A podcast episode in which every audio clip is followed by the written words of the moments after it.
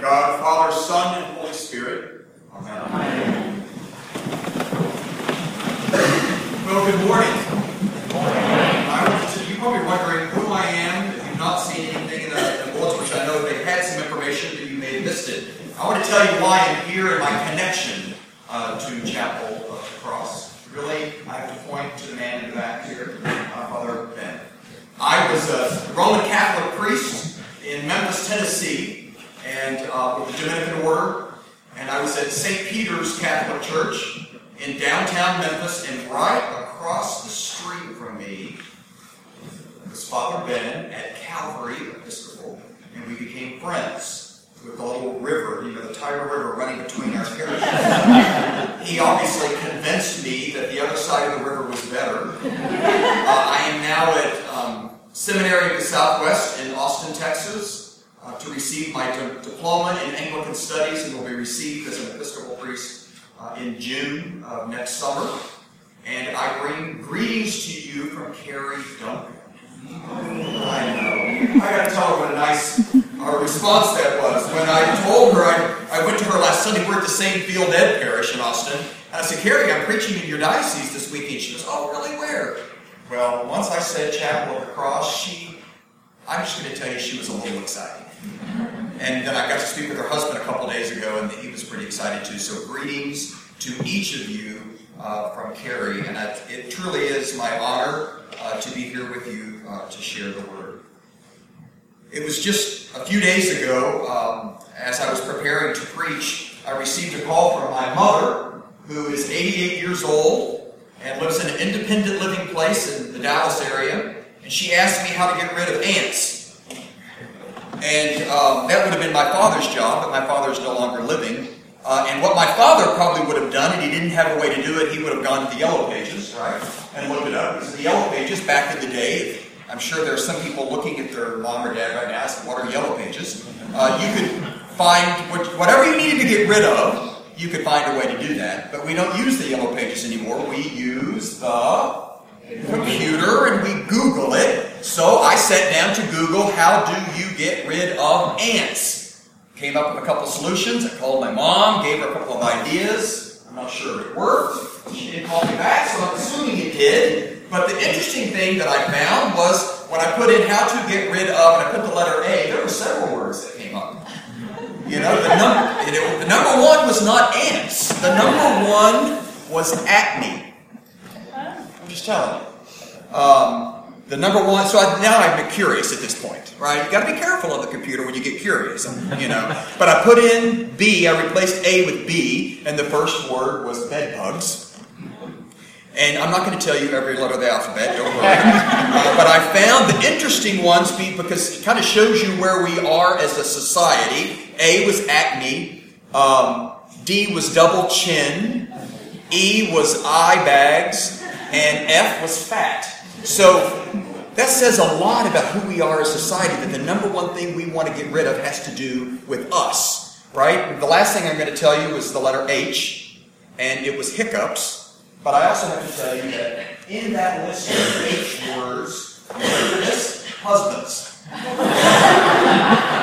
so, ladies, I'm going to tell you, if you want to get rid of your husband, the church would frown on you going on the internet to get rid of your husband it made me, the reason I was doing this, and the reason I'm sharing this story is because it made me think of the kind of the context of the gospel today. Jesus is talking about light and darkness. So I was curious if, if I put in the letter D, which was the double chin, if the word darkness would ever appear, and it did not. Fascinating because, you know, since the beginning of time, we've struggled with darkness. We've wanted to do away with darkness. Thank goodness for the invention of electricity where we can flip a switch and dispel the darkness, and even before that, building bonfires and carrying torches and whatever we would, could do to dispel the darkness. Many of you may have been scared of the dark as a child. I was petrified of the dark. Literally. I would never, ever, ever, ever, ever walk into a dark room without first putting my hand, and many of you may have done this, put around the corner to flip the light switch on, right? Well, I also had a brother who was four years older than me. you know what, what I'm going to say next. Quite often, when I would put my hand on that light switch, his hand would go on top of mine. Yeah, you think it's funny. It wasn't very funny back then. I would have my parents come home from a church meeting or a bridge club meeting, and every light in the house would be on. Every single light. My mother would say, John, seriously, do you need every light on in the house? And I was probably, I'm not going to tell you how old I was, but I was up there. Uh, yes, I do. I need every light on in the house. Hmm. That's a perspective from a child, though. I'm going to share a story with you, just briefly, the perspective of light and darkness from an adult. This story took place in 1865 in Petersburg, Virginia, in the middle of the Civil War. The Battle of Petersburg is a pretty famous battle, went on for a while. And this cold winter's night, there was, it was late in the evening and there was no fighting. I suppose it makes sense that they wouldn't be fighting in the dark of night because they couldn't see. So you had the Union soldiers on one, the Confederate soldiers on the other side of the line. And the Confederate soldiers started lighting bonfires, thinking they were far enough back from the line that they wouldn't be seen by the Union soldiers. And they lit bonfires. Let me tell you why they were lighting them. They had just received word that one of their general majors or major general, one of their favorite leaders, his wife had just given birth to their first son. And they loved this major general. It was George Pickering was his name. So they lit bonfires to help celebrate the birth of this new child. Well, what they didn't know is that the Union Army could actually, because it was pitch black, could see the fires from far off. They thought they were far enough away. But Grant, being the smart man that he was, was afraid to attack where the light was because it could be a setup. You know, well, we know where they are. We can go take care of business, but maybe it was some kind of sabotage going on. So what Grant did was send some soldiers over to the other side to do some spying, figure out why in the world they're building these bonfires, and they found out that it was to celebrate Pickering, the birth of Pickering's first son. So what do you think Grant did? he ordered all the troops on the Union side to build bonfires as well. See, no one knew that Grant and Pickering went to West Point together before the Civil War. No one knew that not only were they classmates, they were good friends. So instead of death and destruction, which of course we know what happens with the rest of the war, and losing so many lives, but what he did that night was make a conscious decision to build a fire that put off light, to celebrate life, and to celebrate love. That's an incredible story. My friends, I think in our own spiritual journey, quite often we find ourselves walking in darkness, not so much because we chose that, but because of the circumstances we find ourselves in. Let me give you a few examples to help you along. Maybe there's someone here this morning, or maybe this is you in your past, or maybe you know someone who is in a relationship or a marriage that's not probably the most healthy. Not necessarily a bad marriage, but things aren't maybe where they should be. And we don't do anything about it, and things kind of perpetuate and extend themselves, and all of a sudden, you know, we find ourselves not necessarily by choice, but we're walking or living in darkness. Maybe there's someone here this morning who's had trouble forgiving someone. You know, holding a grudge, it's so easy to do. Yeah, we know, we know what Jesus says in the gospel. Not just forgiveness and not just 70 times, but 70 times 7. We know what he says, but you know what? I just can't. I cannot forgive that person. Can't. they're a family member or they're a friend, and I haven't spoken to them in weeks or months or even years, but I can't forgive them. And we don't do anything about that. And then all of a sudden, what do we do? We find ourselves walking or living in darkness. Maybe there's someone who's struggling financially. Not necessarily living paycheck to paycheck, but things aren't going the way you wanted. You'd rather be retired at this point, but you're not yet because you didn't plan your finances properly.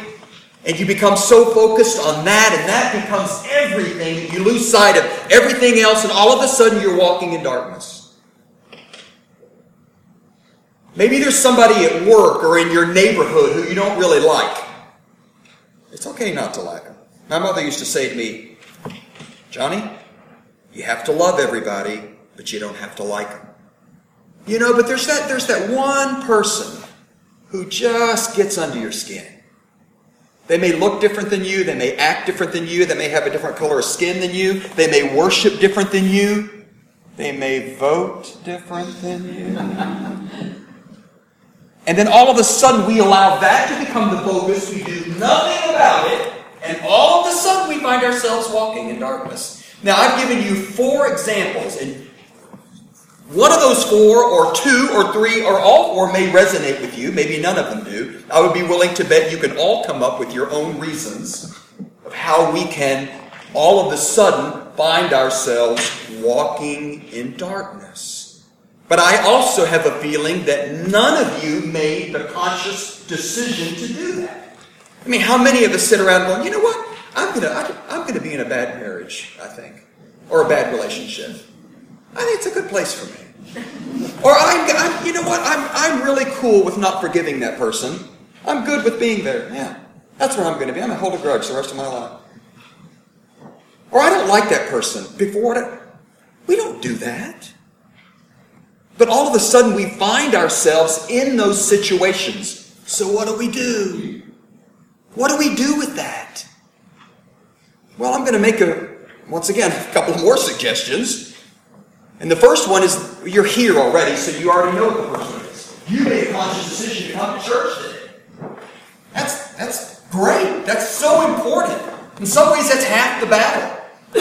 But maybe we need to make a conscious decision to pray more, to read scripture more, to visit with our spouse or our religious leaders more, spiritual directors. There's lots of ways that we can make that conscious decision to create a bonfire or a light in our lives. You know, see, Jesus said in the gospel today, it's easy to get lost in the dark. Well, it's easy to remain that way if that's where we want to be. But if we don't want to be there, what do we do? Kierkegaard, one of the great Western philosophers, said that faith sees best in the dark. That's pretty powerful. Faith sees best in the dark. How many of you know Barbara Brown Taylor? Wonderful spiritual writer, an Episcopal priest, is not an active priest right now in a church, but prolific spiritual writer. And her latest book is Learning to Walk in the Dark. I just finished it. Really, really powerful book. Learning to what it's all about recognizing the context which where we find ourselves, whether we chose it or not, and knowing how to get out of it. Recognizing that we may be in darkness right now, but we need to walk towards the light. My favorite verse from Scripture, absolutely my all time favorite, is the first, it's the fifth chapter, it's, it's John 1, verse 5. It's at the very beginning of the Gospel of John. It says, The light shines in the darkness, and the darkness has not overcome it. Let me repeat that. The light shines in the darkness, and the darkness has not overcome it. My friends, darkness can never win. Ever. Ever. What wins is light. What wins is love. The love of Jesus. That's what wins. It cannot not win. So when you find yourself, and you will, if you happen to be walking in the midst of light right now, well, man, I let's talk afterwards. That's awesome. Celebrate it. But if there's something in your life, whether you chose it or not, and probably you didn't, and you find yourself walking in the darkness, it's okay. You're going to make it out.